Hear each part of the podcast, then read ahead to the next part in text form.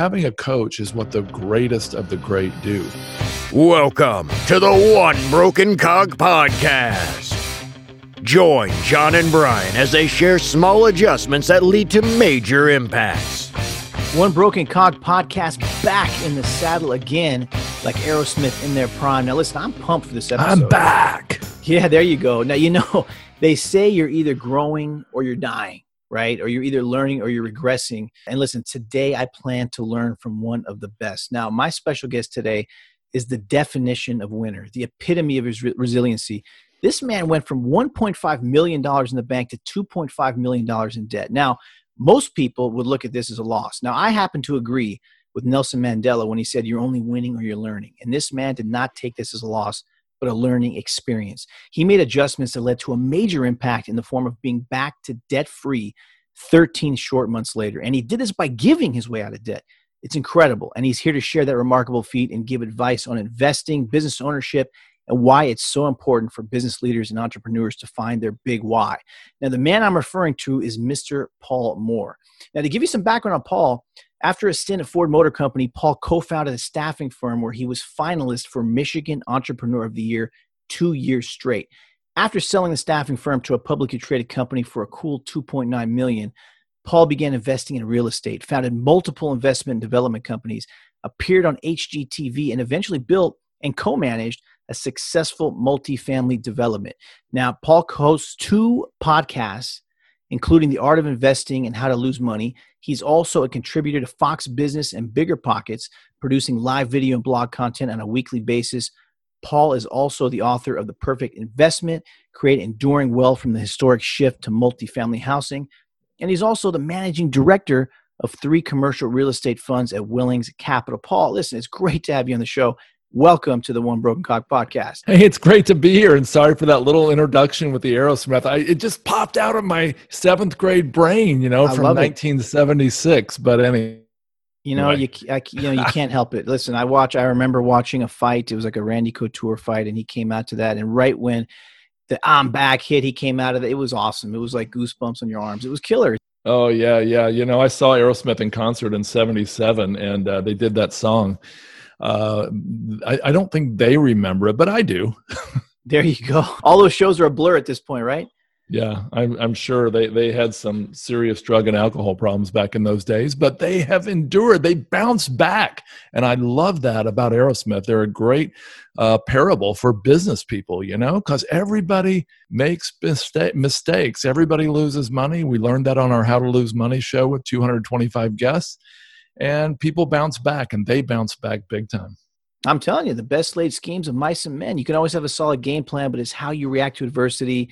I mean, listen, you can have, like I said, game plan when you get punched in the face. How do you react to it? And listen, that leads us to our first topic, which is the details on how you landed 2.5 million in debt, then bounced back to being debt free 13 months later by giving. Would love to hear about that. That's fascinating to me. Yeah, it's a crazy story, and what makes it even harder uh, and, and more amazing, and I didn't even realize the significance of this till years later, was it happened in the very heart of the Great Recession. So I had a million and a half in the bank after selling my company and paying a few taxes and giving, uh, you know, to some things we cared about. And um, ten years later, to the month, I had two and a half million, like you said, in debt but it wasn't with credit cards and, and businesses that failed. It was all against real estate because I was into real estate investing. And um, about that time, my business partner came to me and he said, You know, these interest payments are crushing me. I'm going to go ahead and sign all the deeds of these properties over to you and the debt as well. And so I uh, was happily, uh, you know, basically laden, burdened with a lot more debt at that point and this was November of 2007. And of course, we were already in the recession. We just didn't know how bad it was going to get. We thought, oh, maybe the worst is over. Maybe things are going to pick up in January. But of course, we were about to plummet down the black hole called the Great Financial Crisis of 2008 and beyond. Didn't know that. So um, around December of that year, a couple friends of mine and I uh, met for breakfast, and they said, um, "We've got to talk to you. Uh, we know you're in big trouble." Uh, they knew my CPA real well, and we were all open with you know information. And they said, "It looks like you're going to have to file bankruptcy, huh?" And I said, "No, I'm going to give my way out of debt. And they said, What? Well, the Sunday before that, I had been doing this morning meditation time, and I thought I had this really strong impression. What would George Mueller do? Now, George Mueller is a, he was a hellion in Germany in the early 1800s. He sort of became a saint, moved to England, and he started orphanages and he started caring for five or 10 orphans, then 50 or 100, and then a 1,000. He ended up caring for 10,000 total orphans in the you know next 70 years in total. And he did it all because like he did it all by he never marketed he never advertised he never did a single fundraiser on the smallest scale even. He never told a single person that he had any needs at all because he wanted to leave a written record for the world that that he could that based on prayer and faith and doing good he would be able to raise all the money he needed. And he raised some people say a quarter some people say up to a half a billion dollars in today's us dollars in the next like 70 years and so i thought what would george mueller do well he would do something completely radical and I decided I would too. I'm going to try to give my way out of debt. So I announced this to my wife and four kids. My wife was on board, but barely. And uh, we started giving generously in January of 2008. Again, not knowing the black hole we were about to plunge down. I was using my home equity line, which I don't recommend, but uh, I, I just thought it was the right thing to do. Well, about four weeks later, I had an idea that dropped in my brain out of nowhere, Brian. And this idea led to me being able to split up a five acre waterfront parcel that had very little marketability as five acres, but had tremendous marketability as five one acre lots. Well, the problem is lots weren't selling in 2008. People were running away from buying waterfront property. They were selling, trying to get out of debt. Well, at any rate, I was able to sell all five waterfront lots. 13 months later, I was completely debt free. Now, did you sell those at the top right before the, the bubble burst, or at the back? No, people were making I less sold money. them. I sold them. Get this: three of the five lots were sold in September of 2008, which is like the worst month since Oh. the Great Depression. I'm surprised. You know it's interesting? My father was very lucky. We were both lucky. My father actually sold a house on the beach right before this whole thing, and, and he didn't even know it was going to happen. He just did it because you know he wanted to be closer to the kids. So he made a ton on that. And then I bought my first home during that whole time when everything was at the at rock bottom. But the reason I mentioned this, it was so difficult to even buy one at that point because it, before that, everybody was just giving away loans based on stated income and, and things like that. Now. I mean, you, it was like an FBI probe. It was unbelievable. It was like you're trying to apply Yeah. to get into Quantico. Um, was it difficult actually selling those properties because of that, or, or maybe it was due to the area you were in? Well, the area we were in was just not selling. I mean, we were three or four hours from DC, three or four hours, two or three hours from Raleigh and Charlotte, and so it was very, very popular area uh, between 2000 and 2006 or seven. But when things went down, I mean, people, you know, nobody needs to buy a waterfront resort, you know, retirement home, and nobody in a bad, scary time usually wants to build a home from the ground up. So waterfront property was bad waterfront lots were even worse but we were still able to sell them That's amazing. What a blessing. Now, uh, you know, you were a serial entrepreneur. I mean, you started 20 plus businesses. Why did you end up devoting your life to multifamily investing? Why the shift? Yeah you know i tell people uh, i told a guy last night if, if i would have known in my early 20s what i know now i would never have done anything but commercial real estate. Now i consider multifamily large scale multifamily is commercial is a form of commercial real estate. It's not you know obvious at a first glance that it is but it is. So um, we love commercial real estate because if you take a residential house let's say you're chip and joanna gaines jr and you're flipping this house you buy it for 300000 you do all kinds of fix up repair rehab remodeling beautiful pictures and you've got 600000 in it but you're in a neighborhood of $400000 homes you're not going to get your 600 out of it most likely. But in commercial real estate it's entirely different brian. Commercial real estate is based on math. And anybody who loves math will really love this because there's a value formula and the value formula is actually somewhat similar to stocks and that is the value is the net operating income divided by the rate of return, also known as the cap rate or the capitalization rate. And so, if you can increase the numerator, the net operating income, and if you can possibly compress the denominator, the cap rate, you can't always do that, you can predictably raise the value of the property. And so, uh, quick example let's say we invested in it. Well, this is a, a, true story, but I'm changing the numbers a little bit to make them easy math. Uh, invested in a mobile home park. It was $5 million. We, we and some others put 2 million down and got 3 million in debt. So there was 60% loan to value ratio on the debt. $5 million property went in and said, you know, there's all these cars up on blocks and extra cars and work trucks and boats and RVs cluttering this place up. We're going to run this place professionally. So we, um, my uh, business partner on this, set up a one acre paved area with a fence and a gate in front. And he said, "Hey, if you've got an extra car, boat, RV, work truck, etc., you're going to have to park it in here, and we'll charge you a monthly fee." And then when all those people had done that, they cleaned up the park. So the park was actually more marketable and we could raise the rent a little bit. But now we went out to the public on Craigslist and said, hey, look, boat and RV storage right here. And so we rented it out. And when it's fully rented, it'll be bringing in 10,000 a month. Well, 10,000 a month is obviously 120,000 a year, and there's no additional cost with doing this. It only cost 100,000 in capital to set it up. Now the net operating income's 120,000 higher.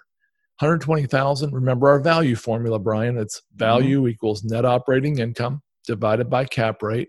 Well, the cap rate's like six and a half percent, let's say. It really is less. But I mean, in other words, the value is even higher, but let's say six and a half percent. you divide uh, 200, 120,000 a year, excuse me, by six or six and a half percent cap rate. I can't remember which it is, and you'll get $2 million. You just added $2 million to the value of this mobile home park. And guess what? You only had 2 million in cash in it in the first place.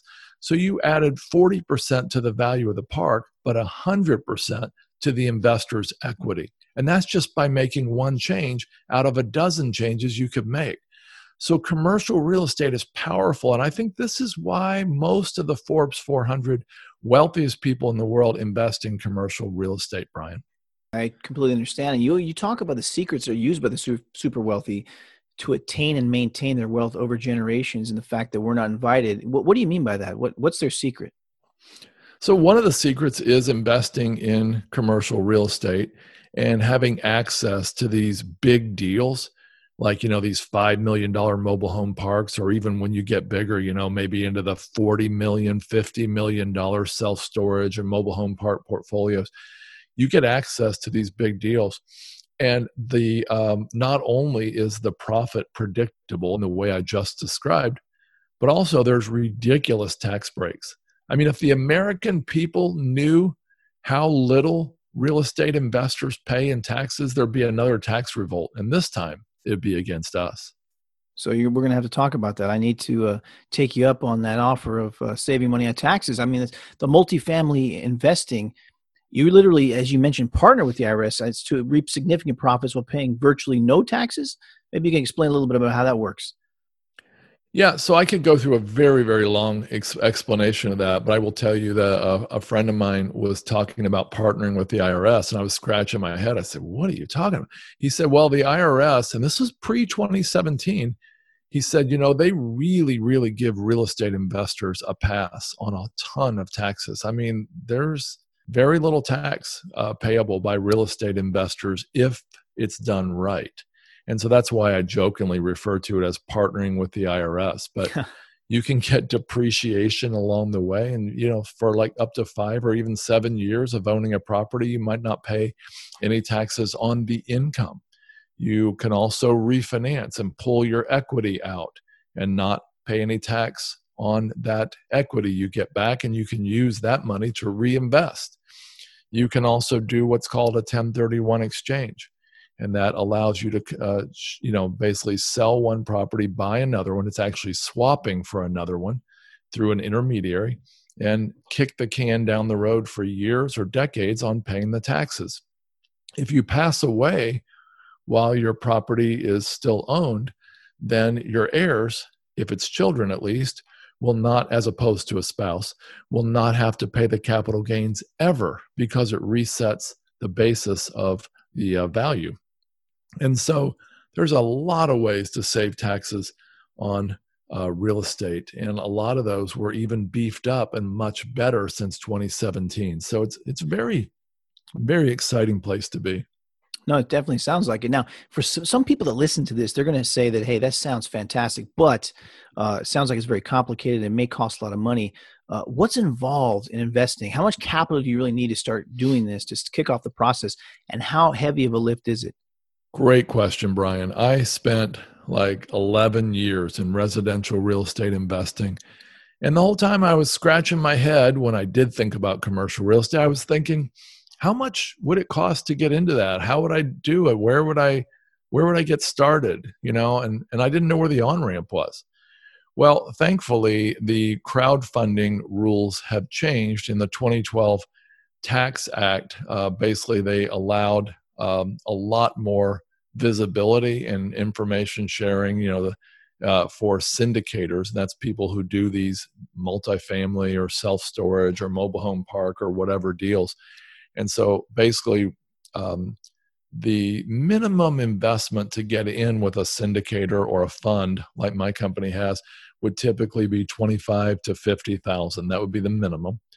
And it's typically, but not always, for accredited investors. Now, accredited investors are investors who typically make a million or more, or they have a million or more in net worth, uh, or they make 200,000 or more a year in income and then with the brand new rules that came out six days ago, they can also be people who were licensed as like a Series 7 or 63 or 85, which means like a, a stockbroker type. They feel like the SEC has finally, after all these years, decided that they have enough education to be able to invest as an accredited investor. It's great information. Now, has the coronavirus impacted the housing market? And if it has, has it been a good impact, a bad impact? Should people jump into it now or should they wait it out? So it's a shock to me that the housing market is doing as well as it is, Brian. I thought I thought that the housing market was going to crash back in March. In fact, I told people if you haven't sold your house by now, you better wait a couple years or maybe a long, long time, like 2008, because the market is going to crash and everything's going to go downhill and you've got a long time to wait i even told my wife if we were thinking about our selling our house we missed the window about a month ago well i was completely wrong and i was glad to be wrong because housing has you know with the lower interest rates and all the mobility that's going on people leaving places like new york city chicago california there's a massive influx into certain areas and like my area is one of those areas where people are coming um, it's Smith Mountain Lake in Virginia. Mm. And it's a Blue Ridge Mountain paradise, sort of like Tahoe. Well, people are coming to Florida, Virginia, North Carolina, South Carolina, Georgia, Kentucky, Tennessee, and a lot of other places. I'm sure Scottsdale's got a big influx of people. Texas, I know, has, Colorado.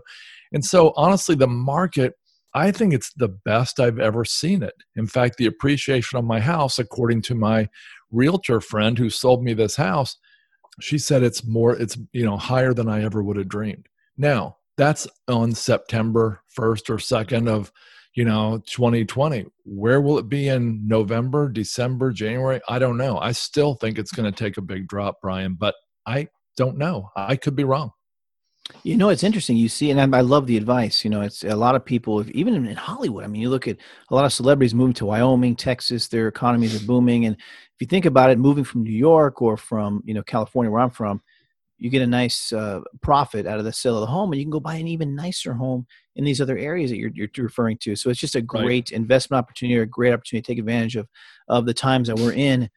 Just a quick question we have a lot of business owners that you know reach out to us at one broken cog because they're up against the wall. And we always talk about their mission vision and purpose and why they're doing what they're doing and their big why. You talk about their big why. Some people they say i thought it was this and now i don't think it is anymore. I'm burned out or they haven't even figured out to begin with. Tell us about your big why and one why everyone needs to have one and maybe how they can actually figure it out Well, I think I could give you a really, really long answer on that, but I'll just start by giving you a, a little truncated version here, Brian. So when I sold my company October 7th, um, uh, 19, what am I saying? 1997, I woke up on the 8th and I thought, man, I'm going to feel totally different with a couple million dollars in the bank. And I didn't. I didn't feel any different at all. In fact, I ended up moving to the Blue Ridge Mountains, bought a very large piece of land build a house and I thought everything's going to be different. Well, you know what? I wasn't any happier. In fact, I became pretty unhappy because I didn't have a great purpose. I didn't I started a nonprofit organization that never really got off the ground. I started doing a few little business things that never really worked out. And I was bored. And I think it's really really important. I think if you talk to retired people, they'll often say they were shocked at how bored they got on the beach after about a week or two, or going mm-hmm. fishing on a lake after about a month or two, or whatever. And so I think it's really important to have a big why, a purpose. And so I, I would suggest that fighting human trafficking and rescuing its victims is a worthy purpose. Brian, did you know if you took the record profits, at least as of 2017, of Apple, Starbucks, Nike, and General Motors, added those record profits together, double that number, that's the approximate revenue being generated by human trafficking every year. It's appalling. That's unbelievable. And I want to, I know. And I want to believe that if I would have been alive in the 1800s, I would have been an abolitionist fighting for the freedom of slaves. Or if I would have been an adult in the 1960s, I would have been fighting for civil rights. Well, this is a civil right. This is slavery and it's happening right under our noses. So I think it's a worthy cause to try to raise awareness, to fight human trafficking, and also to rescue victims and provide some sort of place for them to get wholeness, help, and you know healing that they need. No, it's great, and that's what fuels you to be so successful. And you're using your platform and your resources to to fight a worthy cause. I love that. That is uh, really great. I'm all about philanthropy, and I think you've picked a real worthy cause. Now, just real quick on the human trafficking front, because I know you're, you're battling against it, which I, you know, you're taking up the cause that not many people even know it exists, right? I mean, that's the whole myth. You know, the devil's biggest lie is, you know, convincing you he doesn't even exist at all. So oh, with human, right. yeah, with human trafficking, why is it so swept under the rug? Why do we not talk about it more uh, often? Because there's so many other issues people talk about. It's kind of moving this to the side. Why is that? Why do you think? You know, I don't really know. You're the first person that's ever asked me that. And I don't think I have an answer, Brian. I, uh, I'll, I'll, tell you, I stumbled into a movie that somebody gave me to watch, and I waited like two months to watch it. But it was called Nefarious, mm. and it's put out by a group from Sacramento called Exodus Cry, and they have done an amazing job. They have like 800 hours of footage they filmed you know a couple years ago and they're putting it into movies and the first movie they did was called nefarious. It won some awards. It was very well done. It really opened up my eyes to it. But as far as why people don't i hate to imagine what i'm going to say is true but i mean could it be that a lot of people in power are benefiting by human trafficking either you know personally or financially and maybe they just don't want to talk much about it? I don't know brian well, no, you know, you hit on a great point. I mean, listen, I, am somebody who likes to peel back the onion, right? You identify the problem, but really figure out at the core of its, its, essence why is it happening and what's going on with it right? What's the impact of it? How did it start? We could go down the rabbit hole all the way down on this one but no i think you're right. I mean when you look at politics how much it divides people right? And i was i was having a conversation with somebody the other day about immigration and this person was saying you know you know this person was you know for open borders hey let's just let everyone in. You know, there's no problem with that right? Mm-hmm. And he said the reason for it is because our economy depends and i said how sad is that where you know we're bringing people in to exploit them and to work them with these ridiculous you know work hours and work conditions right. and to pay them peanuts right. but you're supposedly an advocate for these people but you're really exploiting them so i, I just couldn't understand that point of view but uh, yeah with this human trafficking you, you really have to wonder when we're spending so much money on nasa and space exploration uh, you know why we can't repurpose some of those funds for actual people that are being forced into into these horrible conditions yeah. into slavery and it, it, really is crazy. And of course, you look at these this uh, Jeffrey Epstein case, you know, really cracking the code, and it's uh, it's very eye opening. And of course, there's things that you should not know that you're not supposed to know. They don't want you to know because if right. you did, obviously there would be, like you say, a coup or something that uh, they wouldn't want. But hey, again, thank you for taking up the cause because it's uh, it's something that's very very real and it's something that needs to be eliminated. Obviously, it's it's uh, it's a horrible, horrible thing. Yeah. Well, I'm happy to tell you that, and I don't have the exact numbers, but uh, the Trump White House has a huge contingent of people, like 70 people, maybe full time, working on human trafficking. It's it's a department they've set up. I'm, I'm sure it's a sub department, but at any rate, there there's um there's definitely a department there working on it. I love it. You know, I didn't realize that, but that's I'm glad to hear it. That that's that's mm-hmm. progress, and I love progress. So, you know, back to the entrepreneur, we, we have a lot of business owners here that, uh, you know, they're looking to either sell their business, they're looking to start a new business, or they're kind of struggling in business. What do you think are some of the, the traits or the more the qualities you really need to have to start a business from the ground up to be a successful business owner out of the gate? Well, I'm going to hammer on one specific, and I don't think that it's necessarily an absolute absolute issue that you have to have, but I'm just going to hit on one that's really near and dear to my heart. Um, I used to want to have a business card. I've had a lot of business cards over the years, and I've got a drawer with about a dozen or more different ones from different companies. And um, I I really wanted to put serial entrepreneur on my card, and that was before I got into commercial real estate. And uh, Brian, I, I won't say I'm ashamed of that, but I will say don't do that. My friend who ran for uh, governor of Colorado in uh, 2018, he was rubbing shoulders with a lot of very, very wealthy, very successful people. And he is successful too, but he's not a billionaire, but I mean, he's done well. And he said the most successful people have picked one thing when they were sometimes in their teens or early 20s. And they really, really, really learned that very well and they never deviated. So they they said yes to one thing and they said no to 10,000 distractions. And I'll tell you Brian, the worst mistakes I've made, I think, in my career were the distractions. They were, you know, being in the middle of starting something successful, ramping up, getting bored and then looking at something else. I actually, the year I could have made more money than almost any year ever, which would have been 97 when I was selling my company. Um, I got totally distracted that year and I worked on a multi level marketing business on the side, which consumed my emotions and thoughts. And such a dumb thing to do. And of course, that came to nothing. I'm not saying they all do, but that one did.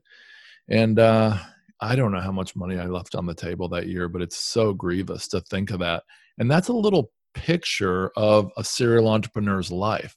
You know, when you're on a track and you get distracted by something else, it is so easy to lose focus and then lose everything you have. And um, I, I just would tell people go read The One Thing by Gary Keller and Jay Papasan and focus on one thing and do it really, really well for a long time. Solid advice. Now, do you think those mistakes or people being steered in the wrong direction or not focusing on that one thing is due to really not having a mentor to uh, to give them that sound, solid advice and steer them back in the right direction, or do you think it's just because that they they're too confident, right? They think they know everything at that time and nothing can hold them back. What do you think? You know, I thought it was really weird when I was young that Michael Jordan had a coach and then you know all these great people these really really great top performance you know tiger woods level athletes have a coach. And i thought wow why do they have a coach? It's because they that coach can see things they can't see and that nobody you know lesser than would ever dare tell them or could see. And so having a coach is what the greatest of the great do. And so you really if you're uh, an entrepreneur if you're an investor if you're anything, if whatever you're doing, you really need to find somebody who's a great coach, who is a great mentor, and you need to pay within reason, of course, whatever it costs to get them on your team or to get on their team and to learn all you can from them. That is something that I didn't do for a number of years. And I think that's one of the reasons I had a lot more failures than I should have. That's well said. You know, it's funny. A lot of people in hindsight say, "Man, if I had a coach, would they? Would I actually have listened to that person at that time in my life?" Yeah. But I think now that we have so much data behind it, so many people are utilizing, you know, coaches. Uh, I think they're more apt to to listen and take that guidance because you know a lot of times they're surrounding themselves with people that they don't want to offend them or they don't want to put themselves in a bad light so they're agreeing no matter what so you need to see somebody with an outside perspective to give you the honest truth even if it may hurt right. you right but it's really helping you uh, not telling right. you what you want to hear there's a couple more questions uh, now you named your book the perfect investment and you know you did tell me uh, offline that there are times when the perfect investment isn't really perfect at all why would you say that right. yeah so i really believe the demographics the risk and return the math etc for uh, multifamily investing, this is large scale apartment investing, is cr- creates something that I would say is a perfect investment. The problem, Brian, is thousands and tens of thousands of other people heard that message as well through all these various channels. And they start investing in multifamily. And they drove the price up to where it's unrealistically high which means the risk is as high as it could possibly be, at least up to now. It might get higher in the future because the lower, the more you have to pay, the more margin of, the less margin of error you have. And so uh, I think the perfect investment is not perfect when it's overpriced. And I think that's the situation in multifamily uh, apartments right now. That's why I've expanded our Wellings Capital um, uh, investments to include self storage and mobile home parks as well. Wonderful. Great, great, great. Now, listen, I've, you know, I've read a lot of your pieces on uh, biggerpockets.com and, uh, you know, you're always mentioning semi boneless ham. I have no idea what that is. Would love to hear uh, why you're so in love so, you know, it's funny. I don't even eat ham right now, but uh, that doesn't mean I never would. But no, it's it's a joke. It's sort of a joke, Brian. So, semi boneless ham, does it have a bone or not? I don't know. I can't figure it out. And so I've just started making jokes about that. And I got a small following of people who asked me about that. And so uh, I just kept mentioning it in articles. And uh, that's, uh, it's, it's, it's a, it's a sick sort of humor, I guess, Brian. Oh, it makes sense. Now, if you're, if you, if you're going to eat ham, what type of ham would you eat? Semi boneless for sure. okay. All right, there you go. Now, last, very last question, Paul. Again, it's been a pleasure. I really appreciate it. Learn a ton, and we're going to talk about how people can get in touch with you for more of your insight. Last question: You're on an island for the rest of your life. You can only bring one book, one movie, and one album. What are they? One book, one movie, and one album. Is that right? right? Yep, you got it. All right. So if I was going to do one book, it would be The One Thing by Gary Keller and Jay Papasan because of what I said earlier. Okay. So if I was going to pick one movie, it would be one that many people haven't seen. Um, it's uh, if it's the perfect combination in my mind of deep meaning, a brilliant script, great acting, humor, seriousness. It's called Signs, and it was with Mel Gibson, and it was put out by M Night Shyamalan in the early 2000s. And I watch it again and again, and I take notes on it. I love that movie. You know, I and saw that so, in the movie theater. I didn't think it had a deep meaning, but maybe I was missing something. I don't know. Oh, it is so deep, man. It is so really? good.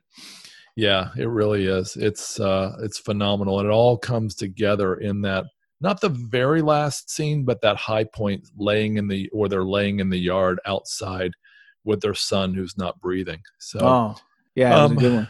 Yeah, so it was a book, a movie, and what was the other? Album album. Oh, that's going to be really rough. Um, that's the toughest one. Yeah, you know what? I guess I would say All the World's a Stage by Rush. It came out in 1977.